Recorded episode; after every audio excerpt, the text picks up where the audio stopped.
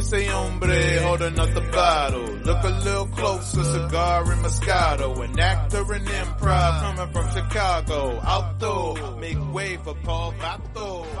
Hi, my name is Paul Vato, and welcome everyone to Paul Vato Presents. And today my guest is Jose Ucar or Ucar. If it's Jose Ucar or Jose Ucar.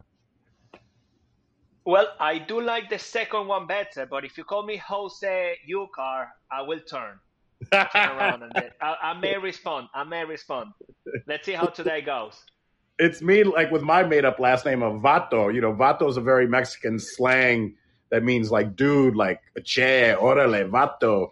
You know, orale. but if you call me Vato, I'm gonna go like, oh, yes, they're talking. That's definitely me. so, uh, orale. All right. Well, Jose, Jose, thank you so much uh, for being here and taking time. Um, I, I, know that our schedules are uh, a little bit different because you are in the UK. So I want to touch base on all those things. You know, uh, your background, your history, but maybe would you mind uh, maybe introducing yourself a little bit to the people that are here so that they can um, see who you are and kind of what you do, and then and then we'll touch base on your family and growing up in Venezuela and then making you know traveling the world really, and then ending up in the UK. So, who is uh, Jose Ucar? Hey, Paul. Well, again, thank you so much. And hello, incredible audience, for being here today. I'm a communication and public speaking coach, and I help businesses, I help people in business, business leaders, to communicate with impact. That is the summary of what I do on a daily basis. I'm also not only a coach and a trainer, I'm also a speaker. And everything I do touches on three things mindset, language, and I would say everything else that happens externally. So, mindset, language, body language, and the impact we create in the audience. That's actually my, yeah, the, the three elements. I'm sure there's another element that is not coming to mind, but it will come at some point today. And when it does, uh, by all means, please let us know. Now, we met on Clubhouse, you know, social audio. I think social audio is uh, such an important uh, part of our life and, and whatnot. So, um, it, but it's great when you have those rooms on Clubhouse and I see it, I pop in because uh, you, you have so much to share. And I've seen you help so many people. Uh, I'm, you know, my inspiration is, you know, one day I'd like to, you know, work on my TEDx talk. I'd like to have a TEDx talk.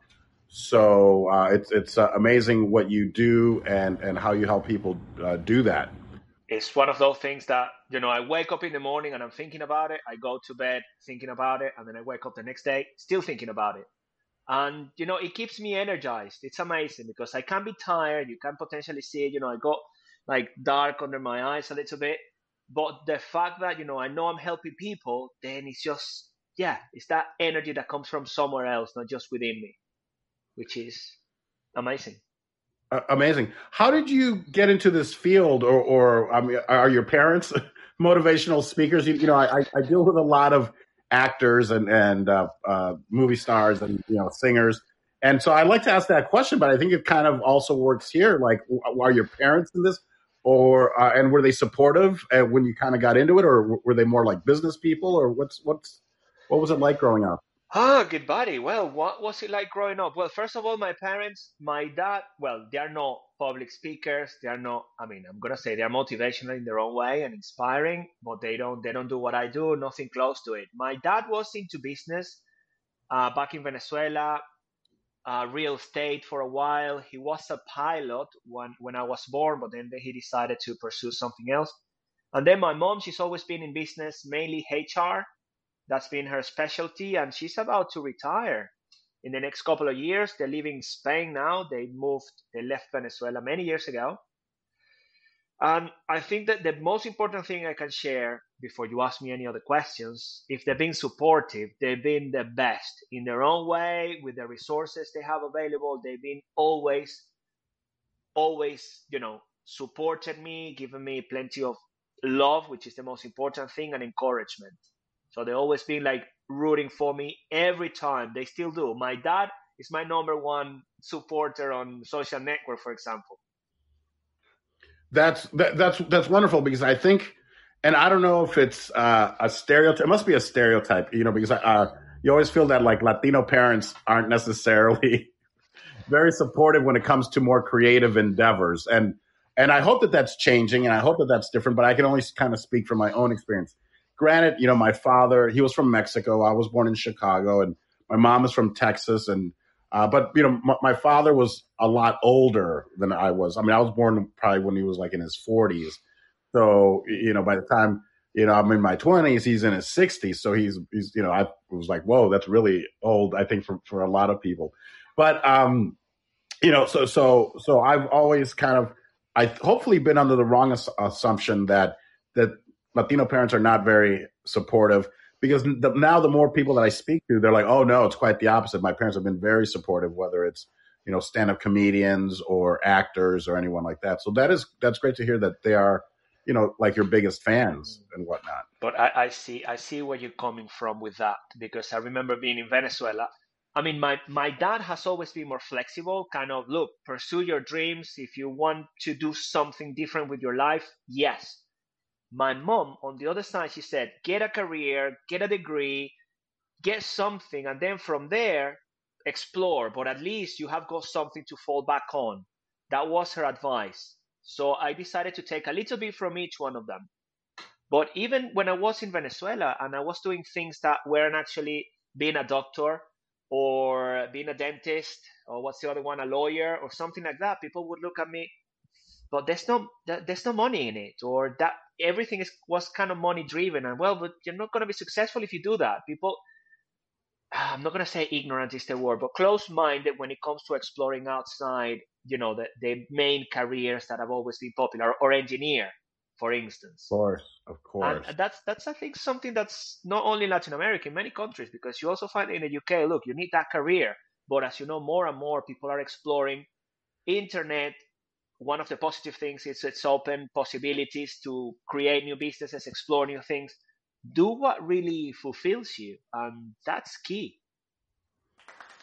That's uh, and that's it. I think more and more people are discovering that. Yeah, thank you. Yeah, please give it up for Jose and, and what, what he had to say because more and more people are discovering their passions. And, you know, we didn't have a choice, you know, a couple years ago when we were, uh, now it's like, no, oh, shoot, now I have to work from home or I got to figure something out because my business is closed. So um, I'm, I'm glad that I think that there's been this, this shift, this mentality shift where, where people are now really uh, starting to explore what makes me happy. I mean, there's this they're calling it what the the great resignation where people are resigning and and going like you know I've discovered again my passion you know for for podcasting and for acting and I'm like if I can make a living at this this is going to be wonderful and it's I can see it shifting because I'm spending and investing more and more time in doing this but I really enjoy this you know and and I like Clubhouse I like other social audio apps but I really like this the interaction the one on one where you and I can do you know a, a, a sort of a little deep dive into this where we don't do that on other platforms because we're not selfish. We're not going to sit there and and monopolize the room. Where here, I know that you know the people that are here, they're here to listen to you and get some advice from you and learn a little bit about you, and maybe we make them laugh a little bit along the way and and have a good time. Hopefully, we do that. Absolutely, Hopefully we can do that. so, how long were you in Venezuela? Because and, and I mean, there's we could probably go on on Venezuela and and I don't want to call them problems, but you know the situation that is in Venezuela and what's ha- you know.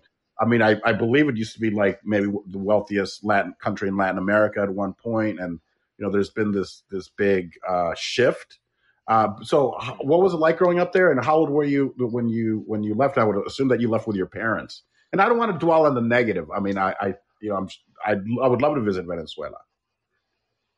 All right, Paul, where do I start? Well, growing up in that country was a dream. Okay? Mm-hmm. I could also say I didn't know any different because, you know, I was growing up there. But even when I compare things, I wouldn't change it for the world. My time in Venezuela was very, very special. I left when I was 25. I'm 40 now. I just turned 40 this year. And it was incredible incredible, amazing people, lots of love from my parents, from my family. We weren't a big family, but we were, you know, very close in a way. And I got to experience living not only in Caracas, where I was born in the capital, I also lived by the sea, so I could experience what it was like, you know, just to in the middle of the afternoon jump on a bike and then just cycle around town free without any concerns about anyone, you know, stealing your bike or kidnapping you. And we could go to the sea, which was, well, literally, I lived in front of the sea for 12 years. Amazing views. At some point, I'll send you a picture. My dad has got loads of them. It was a treat. It was magnificent. And those are my memories, the memories of my grandparents, everything. Then things started to change. And quickly before, because I see you want to ask me something, say something. 1950s, around the 1950s, Venezuela was the first, I mean, the biggest, how do I say this? The biggest destination for investment from the US into Latin America. That was number one. And it became the, um, the most developed country within Latin America by far, because obviously oil, it was, um, well, privatized. It was, you know, the, it was taking care of the key, key, um, companies, industries worldwide, if you like, before it got nationalized. When it got nationalized, we're diving into history here, then things started to shift.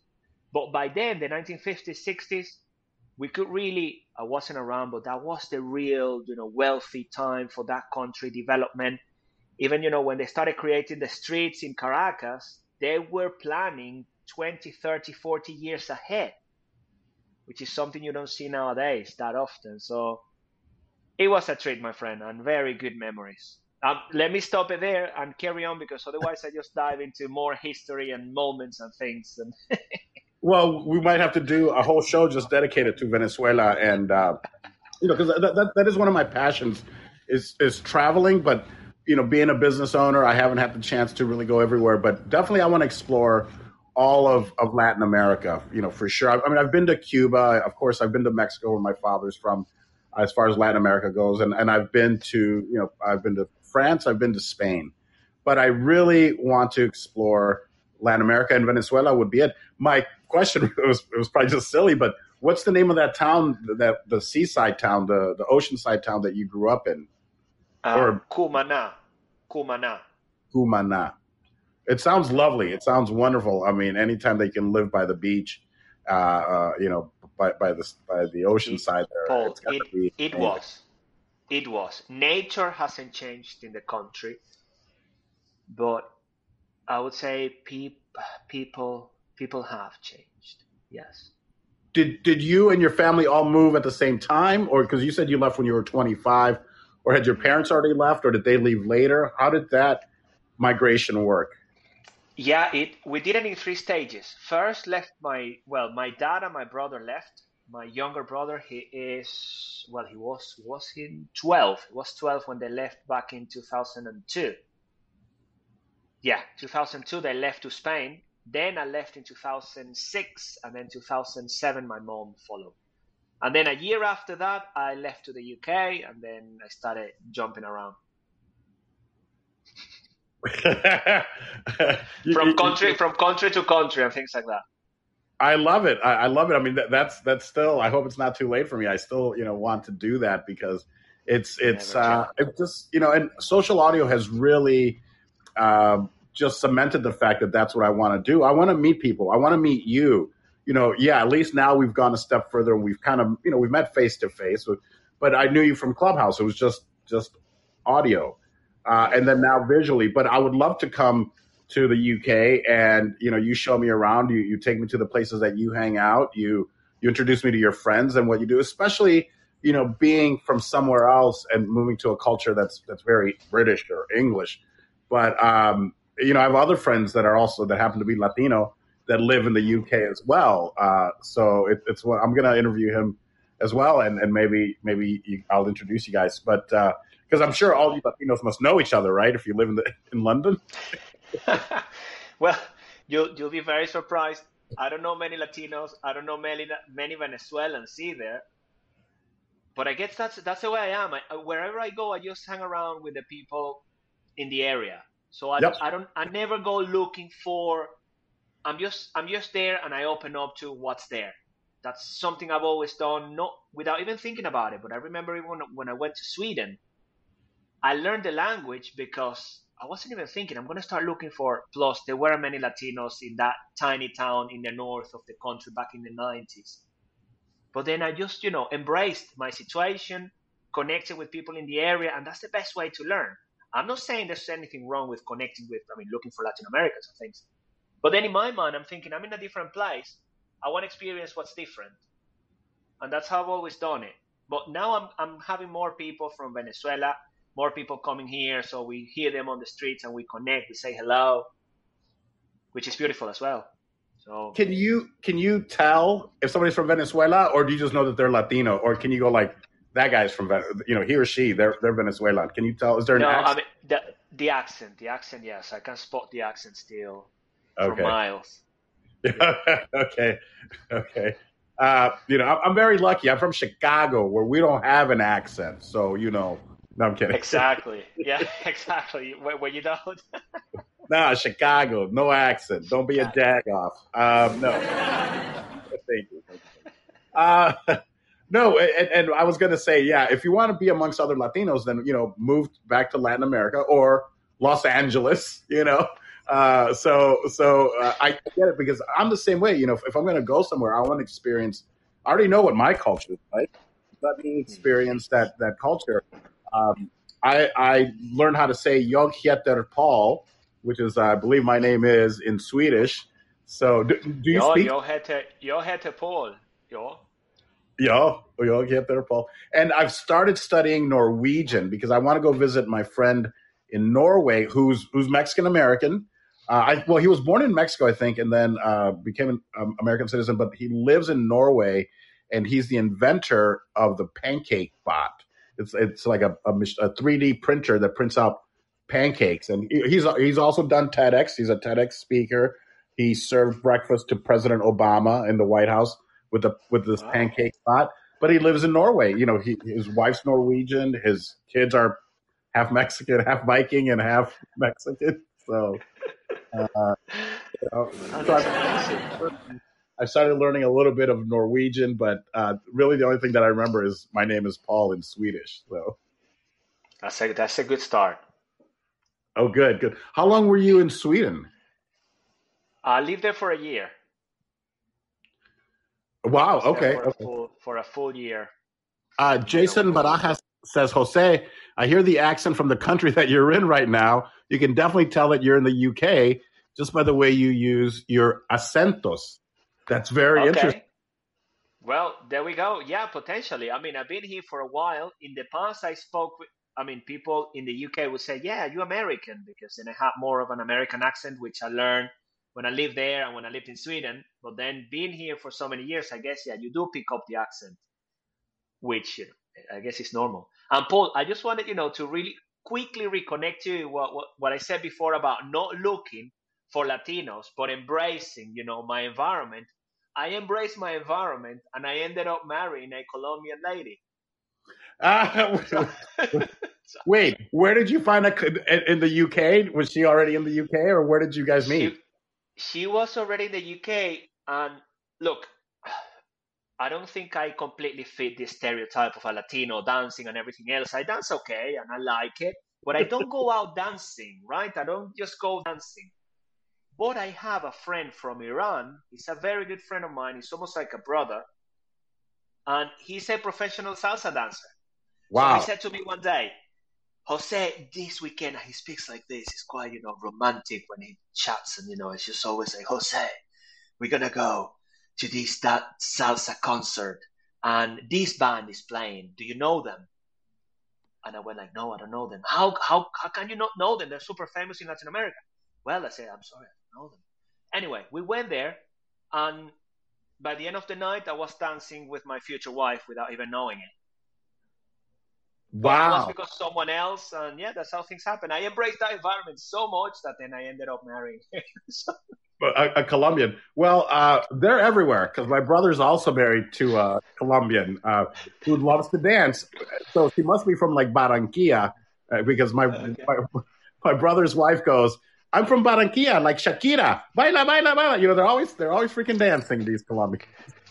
Yeah, uh, my wife is from Cali, so Cali. The, the, okay. yeah, so salsa dancing is Yeah, very common in there. Popular. It's kind of the. It's part of the culture. You don't dance, don't go out. Don't talk wow. to me. Yeah, yeah, yeah, yeah. That's that is wonderful. Um, how long have you been married? Sorry, we should ask her. Uh, three, four years. Okay. There we go. So that's how precise I am, or five. if you want, oh, I'll, well, cut, I'll, cut, this out. you come, you come and ask. Actually, I'll invite her to the show next time or something, or you invite her and then you can discuss that bit. I think three years, four years, three years, four years. I might have to cut that out. Here, if you want to do it again, we can. Jose, uh, how, how long have you been? How long have you been married? Yeah, let, us do that one again. Okay, so let's do it again. Jose, uh, how long have you been married? Three years, Paul, and it's been amazing. Uh, wonderful, wonderful. Thank you. and cut. Uh, good, good, good. Uh, any any kids, or are you just practicing? No, no. We, I I would like to practice a bit more, but then life gets in the way or in yeah. her way because life doesn't get in my way if I want to practice. But there we go. Yeah, no kids. May I? I mean, I the, the, the, the, audience is on fire. Thank you, guys. I mean, that you know, my jokes are daddy jokes, but there we go. That they're wonderful. Please, everyone, you know what? If you're here, let's let's give Jose a round of applause and thank you guys. And please share share the screen with, with. I'm going to do that. Share to my followers. Thank you, people because it's um, you know, and we'll get a little bit into what you do and how people can reach out to you if they need help as far as you know their their, their motivational speaking and, and the programs that you offer and things like that. But it is it's so good to actually sit here and talk to you and and it always fascinates me and maybe you know because I am you know Mexican American and you know somehow ending up in the U.S. You know my father but I always appreciate cultures like that, even if it's a Venezuelan marrying a Colombian and the you know the intricacies, or your friend who's you say he's Iranian who's a salsa dancer, like things like that. Always, always fascinate fascinates me. Or you know when couples that are Muslim and Jewish end up connecting and, and getting married, and you know, or Christian and, and non you know atheist or whatever you know. Um, so it, I, I love exploring that. I think it just makes the world such a much richer place and social audio is just making the world smaller and smaller because here you are in the UK and I'm still half asleep in Vegas and here we are talking like like no big deal. No big deal, absolutely. So how did now you went to school for business, right? Because I was going to ask how did you get into motivational speaking and um, can anyone do it? Is this something that that can be taught? Can can it be learned? or is it oh you know you, you have to i think i know the answer but you know sometimes people are like oh I, I could never do that. Well if you believe you cannot do that then you won't. Simple right? Anyone can learn this. Anyone. And if you want to give it a go get get started. There's lots of resources already online plenty of things on my website i mean it's just the wish to do it and then i'm sure you will you will make it work and how did i get onto this? How what is make this a short story? What is your website? Uh, we're, we're, let me enter it because there's a oh. little fortune cookie that people can just click on the okay. link. Fantastic. It, it is joseucar.com. Okay, that's going to be very difficult. joseucar.com. And such a great name, too, my friend. And it's such balance. You know, uh, Jose Ucar, four and four. I mean, it's it's really so I've added it right to the fortune cookie, so people can just click right below us, and then they can click uh, your your website and go right to it. Let me make sure that that's correct. Yes, uh, it is, Paul. Thank you. Yeah, you're very welcome. And I should have done it earlier, but uh, so so yes, you know, getting into TEDx and motivational speaking, so people can just go to your website and, and there's all these, I would imagine, free resources, and then they can also hire you to. Uh, yeah. If- everything yes you they'll find resources they'll find some videos they'll find access to my online uh, course that i have in there how to get in touch with me the youtube channel everything everything i have is on the website and if they don't find it on the website feel free to reach out to me and i'll be more than happy to support in any way i can and paul you know what it's interesting how i got into this and that's the thing you know life oh goodness me, where do I start? I always love the camera. So I remember being five, six years old, and my my uncle bought one of these big cameras, you know, back in the day with the VHS, the sure. tape, huge tape. And I remember just loving being in front of it, jumping around. And I don't know whether it was the camera or the fact that I could see myself afterwards or the fact that I had my family together and it was a special occasion. You know what? Maybe all of it combined. I came to realize that later.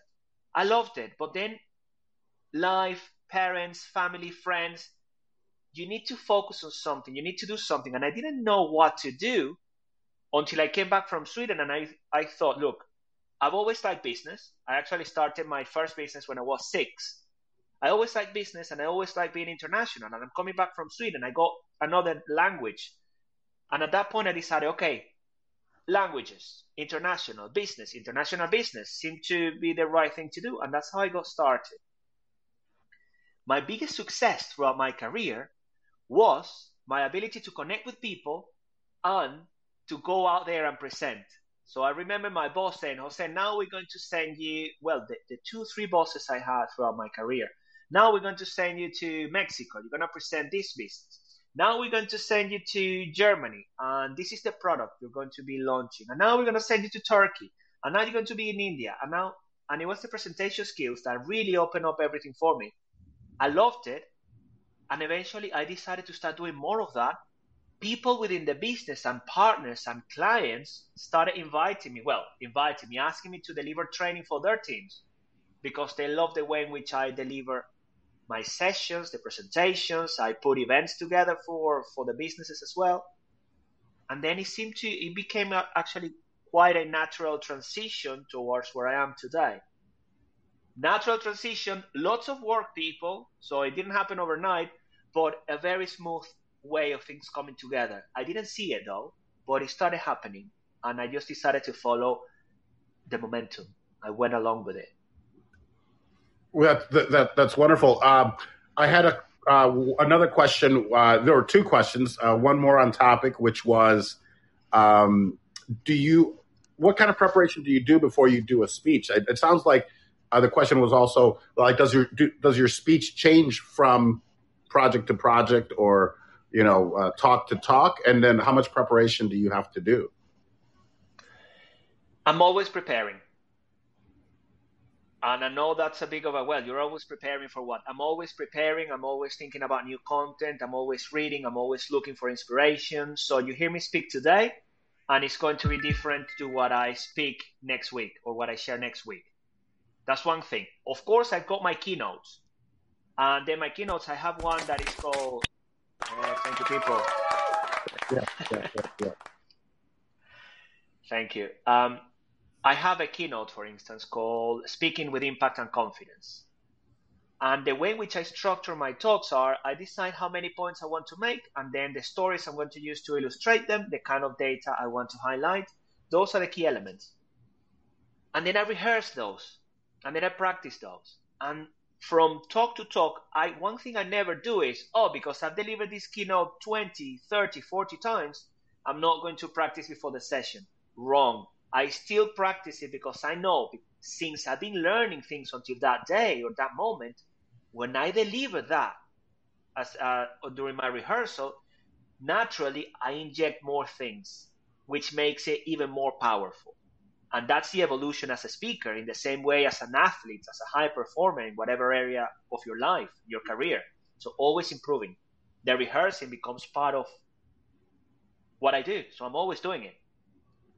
Wonderful. That's such a great answer. And I mean, you would you would think, I mean, that you could rest on your laurels and go like, I already know this. I've already I've done it, you know, a thousand times. I, I don't need to rehearse it but that's that's amazing to see that yes you do have to rehearse it and it, it would probably show you're not just going to phone you know you're not just going to phone it in you're you're you're actually re- preparing and rehearsing for that one event that you're doing yes and adapting remember as well paul as speakers we we do what we do because of the audience so i will always adapt them to the audience i may have some stories that are not ideal for the crowd i'm going to be speaking in front of so I may decide to choose another story, or the data, the statistics, the information I share may be more relevant or not.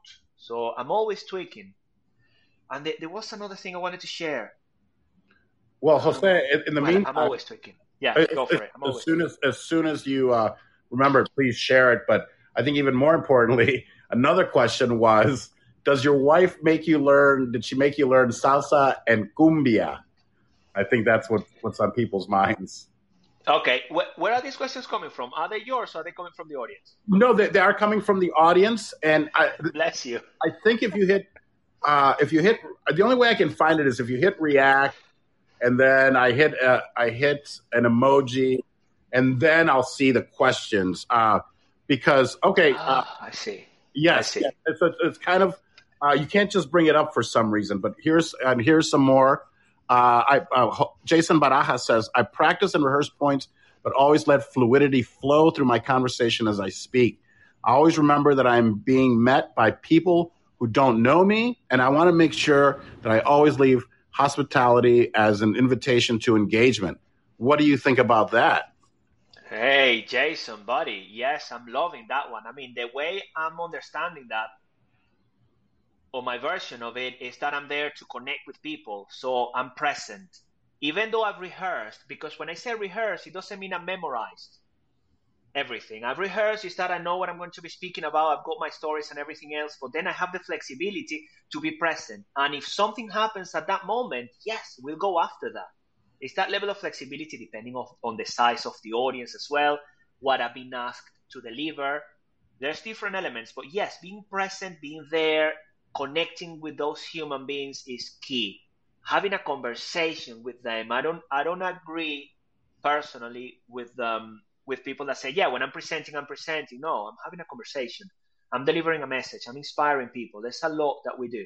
But yeah, Jason, I, I love that one.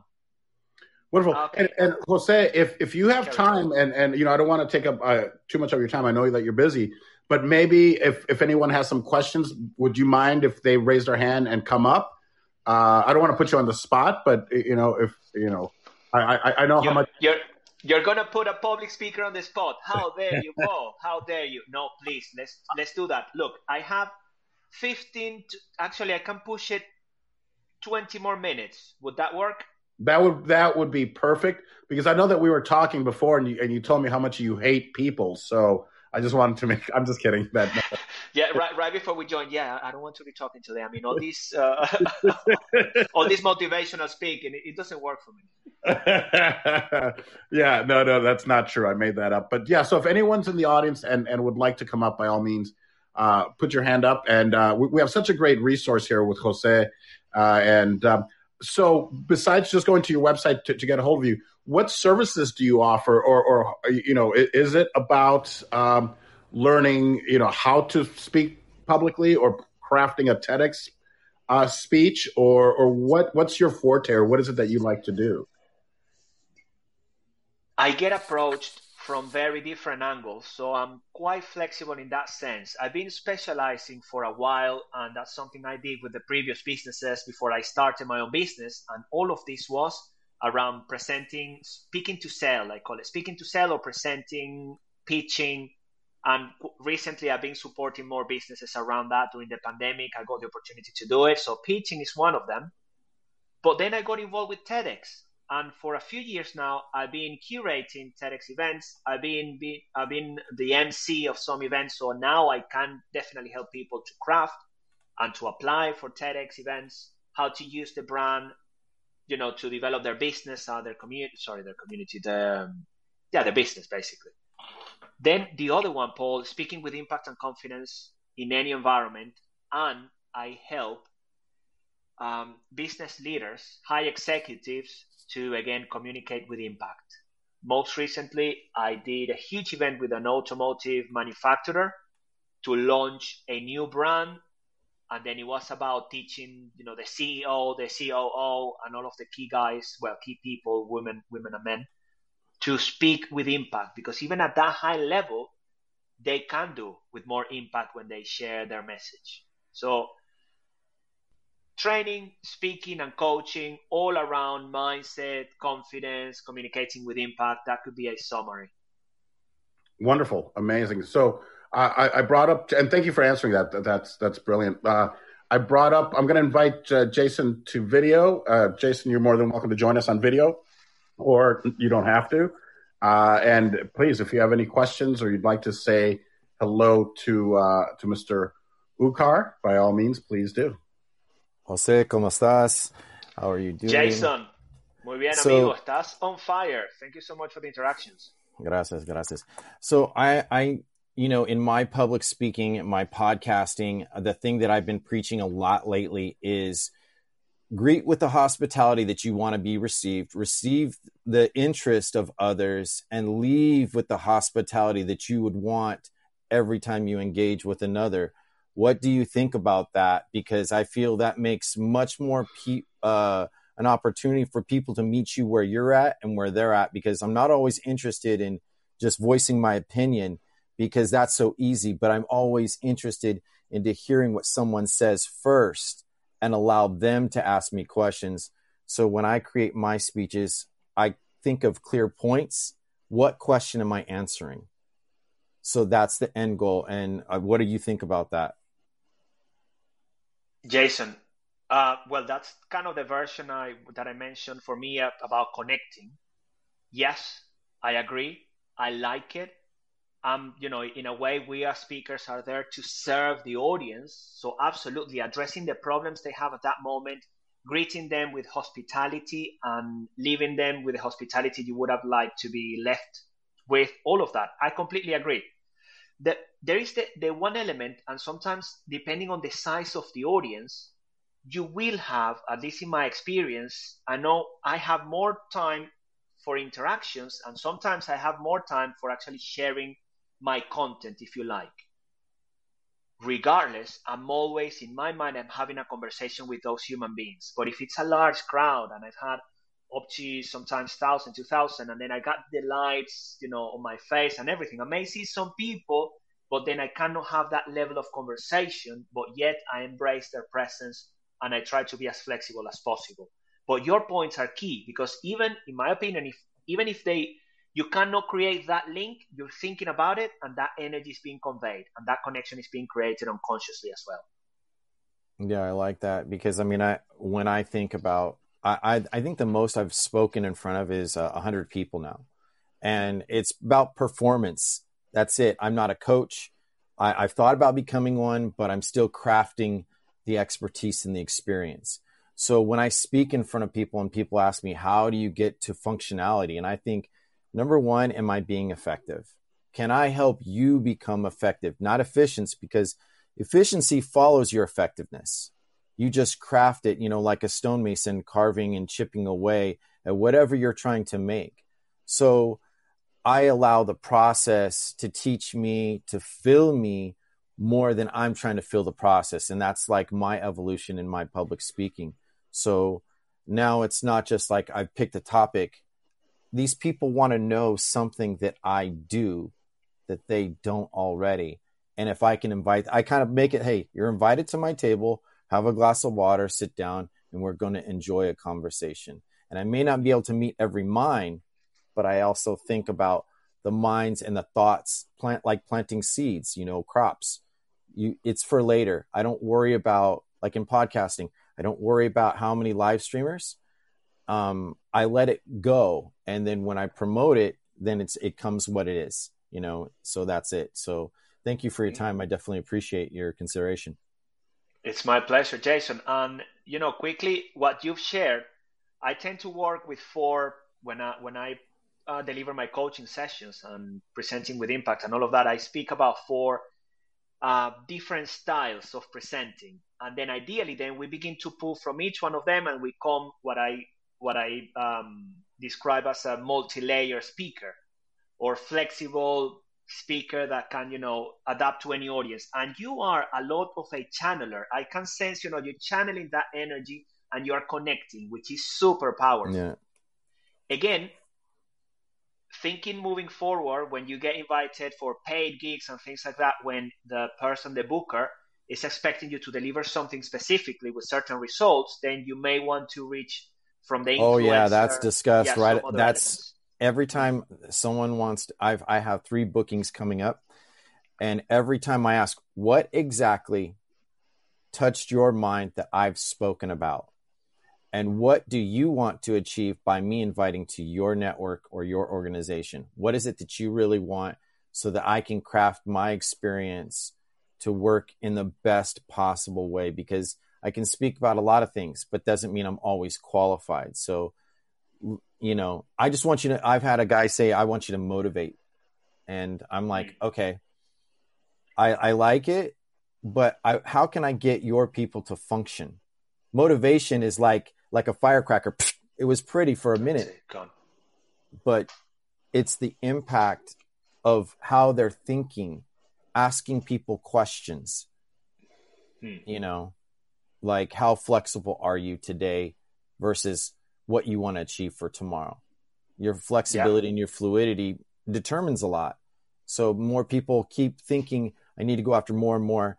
But what about if you started in the day beginning, you're gracious and you're great, you're grateful, accomplish five things out of the day, and then how do you match up at the end of the day and completing those things? That's what makes the impact, not five year plan, ten year plan. I don't, I don't know. I, you can have those things, but you have to let water flow in, and that's life. Hey, exactly, step by step, day after day. Yes, it's a daily thing. I, I love that, Jason, buddy wish you great success and let's connect. Thank you so much. Thank you so much. My I'm going to leave the stage uh, so others can come up. Thank you, Paul. You're very welcome, Jason, and, and thank you, thank you for that the, the great uh, question and, and contribution. So thank you so much. And uh, he, Jason made me feel a little foolish because, of course, I've just been speaking English as opposed to in español. So muchas gracias por estar aquí. Maybe that's why, because my Spanish is horrible. so it's good, Paul. It's good. It sounds very Mexican. Wait, no, we don't have an accent though, do we? Mira, no, no, of course not. Acento. No, usted no tiene acento, güey. Claro que no. no mames, güey. Ah, no what, what is the Argentine accent? Because obviously you're like, oh, I don't have an accent. I'm from Argentina. But what? How would I be able to tell that somebody is from Argentina? Um, well, I mean, I may not be the right person to to do that accent. I mean, what, what, why are you asking me that? I don't know, but because I, am always fascinated. You know, could you tell if somebody's from Paraguay or Uruguay or okay. or you know well, Brazil? Of course, they're speaking Portuguese. Uh, or are there some words that are very Venezuelan that that like like Che is Argentine? You know, yeah. um, is there something that that I could use so that they're like, oh, he, he might be from Venezuela? Okay, now you're asking me about Venezuelan accent. Yes, I can help you. I mean, with the Argentine, I know in in uh, Buenos Aires they have the porteño, they have the che che, but then I mean that that's not my area of expertise. Did I say Argentine? I, I meant Venezuelan. Yeah, I, you, no, I know. I can imagine you meant Venezuelan, but you said Argentine. That's why. oh, okay. No, no, no. I'm sorry. I, yeah, you're like I don't know. I'm not Argentine. Wait, well, exactly. I mean, I mean, don't, don't put there. You were putting me on the spot. what part? What part of Mexico is Venezuela from? Where's? I'm just kidding. it's like, what kind yeah. of Chinese are you? Are you Japanese? Yeah, exactly. Korean? Yeah, yeah, yeah. Korean. Uh, Paul, look. Uh, well, chévere, chévere has always been very Venezuelan, even though it's used in some other countries. And then chamo, chamo, chama, chamo, chama, as in girl, boy, chamo. boy and girl, chamo, chama. Y bueno, ¿qué pasó, chamo? ¿Qué pasó, chama? ¿Sabes? Nuestro acento es así, tal, de Caracas. Este es el acento de Caracas. Got it. Got it. Well, yeah. Well, well, thank you. And, and then we did have another uh, Jasmine. Uh, uh, uh, is it Aquitas? When I did my TED talk, it's absolutely a dialogue with the audience. Even if it is nonverbal, you can tell if they connect with what you are sharing. So yes, yes, yes, and it all it all links together with what Jason shared as well. You have that intention, that's your purpose, and you carry that within in your mind, and that's that's happening, even if it's not coming out in your words. That's beautiful as well, Jasmine. Yes. Wonderful, wonderful. Well, Jose, you know, muchísimas gracias, uh, Chamo. Muchísimas gracias. My my pleasure, Chamo. It's been very chévere. Chévere. It's been muy chévere. chévere. Tan chévere. Gracias, gracias. I think my, my brothers Colombian wife uses that word as well. She goes, "Ah, es muy chévere," you know. Yeah, ch- chévere. It's used in Colombia as well. Pana, pana is another one. Pana Ah. is in friend, like buddy. Pana, mi pana. Uh-huh. Paul, Eh. mi pana. I love it. I love it. Well, um, oh, uh, we, uh, do you have time for one more person to come up and ask a quick question? Yes, absolutely, absolutely. If someone wants to come onto the stage, yes, I'll make time. Uh, th- this this person is very very shy, so we'll have to uh, you know bear with him. I'm, I'm, I'm, kidding. He's he's far from. Let me invite him to camera if he wants to come on video. You're more than Chris. Welcome, buddy. Thank you so much for joining us. Did you have a question for our guest, or, or would you like to contribute something, sir? Oh yes, claro que sí. Um, first of all, I, w- I would just like to say I've enjoyed what I've heard. It's amazing. Thank you so much for, for sharing your time.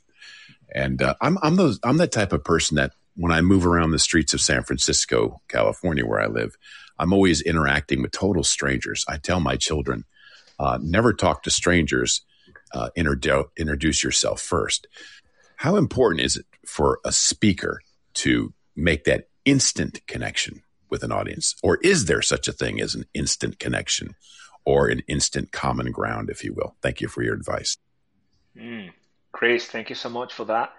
Lovely voice. I mean, powerful voice. I wish I had more of that. I mean, Yeah. wow. And you know, before I answer your question quickly, you remind me of my granddad. He used to go in Caracas out every time. I, every time I went out with him, he would chat everyone up. It was fantastic seeing him talk and having that kind of banter with people right away. That ability to create instant rapport. Yes, it is possible. It is possible, and you may realize that it's not possible to have it with everyone. Sorry, everybody. I, I like to actually to speak when I speak about this, you tend to have in the audience, you have the 10 10 and the 80 in between. You have the 10 that may not connect with you throughout the presentation, and there's probably little you can do about that. There are the 10 that are gonna be right there, like, ah, I'm loving this guy or this woman. Well, and then you have the other 80% to work on a little bit more, and many of them you can win or lose in the process. But yeah, that connection will happen. And it, it has to do with mindset, how you want to be perceived, your intention. That's why I love to speak about purpose because every time I'm about to speak, in my mind, I'm there for them, for each one of those incredible human beings. And in my mind, I see them as, you know, shining stars with unlimited potential. If you come with that level of energy and you don't need to gesture it, it just comes, flows through you, similar to what Jasmine shared with her TEDx, you're very likely to connect with the majority. And then with the words come out, then they may agree, they may not agree, but unconsciously that connection is there. And then the rational and yeah, the unconscious connection, the emotions, and then the rational mind will kick in and then they may decide to like you or not. But most of the time I think it's gonna be a yes. And in the same way, you go out talking to people, what are you thinking about right before you go and engage them?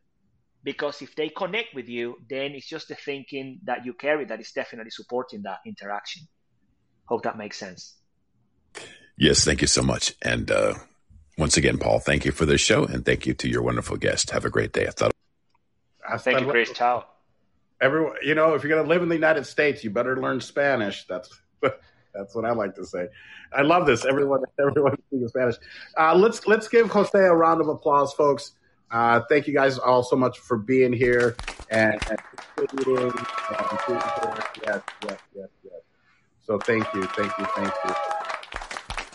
And I, Jose, I figured out how to find the question. You, just, you click above somebody's head, and then you'll see all the you know if there's questions or anything. So I wasn't just making them up because if I were, you know, my questions are more like, is the reason you went to Sweden because of, of the women? I'm guessing it, it was the tall blonde women, you know. Well, yeah, when I was 16, yes. And my wife is blonde. So there's something in there. I don't know. Some unconscious bias somewhere. well, uh, thank you so much, Jose. Thank you for taking time. Uh, I, I wanted to also cover uh, living in the UK and what that's like, but I think that's going to be for a different day. I'd love it if you'd come back and spend a little bit more time with me because uh, Uh, I just thought it was very important, though, that you actually speak to some of the people here and, and get their questions answered and connect with them. So, if, of course, if anybody wants to connect with Jose, just go to joseucar.com. Uh, and you can get all his uh, social media there as well. You know, he's on, on Instagram as well, and, and he's very responsive. I'm at paulvatto.com where you can find all of um, all of my social media and follow me there. Also, what I would ask as a personal favor is if you could find Paul Vatto Presents the podcast, you can find it at paulvatto.com, uh, especially on Apple Podcast and on Spotify. Uh, we are celebrating a, a, little bit over a month, and I, in that time, I have I think over twenty. I think you're the twenty third or twenty fourth episode. So uh, in, in the first two months is the most important part of a podcast's life. So if you guys, you know, uh, so if you guys could go there, and just hit like, hit five stars, of course, you know, because I think you like it, and maybe leave us a review. That would be very helpful, uh, and I would appreciate that. And you can again find that all at either paulvatto.com or vatto.tv. But again, let's give uh, Jose a round of applause. And Jose, thank you so much for Bravo taking people. the time thank you. to be here. I much appreciate it, man. Thank you. Thank you. Big love, everybody. And Paul, happy to come back whenever you like, my friend. All the very best with the podcast. You're doing great. Thank you, my friend. Thank you. And I'm sorry, did you have any final thoughts or is there anything else you'd like to share uh, before we let you go? As final thought, I would say go out there, speak your greatness. Everyone, everyone, or at least someone may need to hear your story or what you've got to say. Even if you impact one person, think about that ripple effect, that compound effect of that then that person impacting others. That's what we need in this world. That's why speaking is so important. We can definitely change lives one person at a time. Thank you. That is beautiful. Yes. So round of applause, everyone. Thank you so much. And uh, I will reach out. So thank you, Jose. I much appreciate it. And thank you, folks, uh, all of you that were here and spent some time with us. Thank you. Thank you so much. Big love, everybody. Bye bye. Ciao. ¿Quién es ese hombre holding up the battle? Look a little closer, cigar and Moscato. An actor in improv coming from Chicago. Auto, make way for Paul Vatto.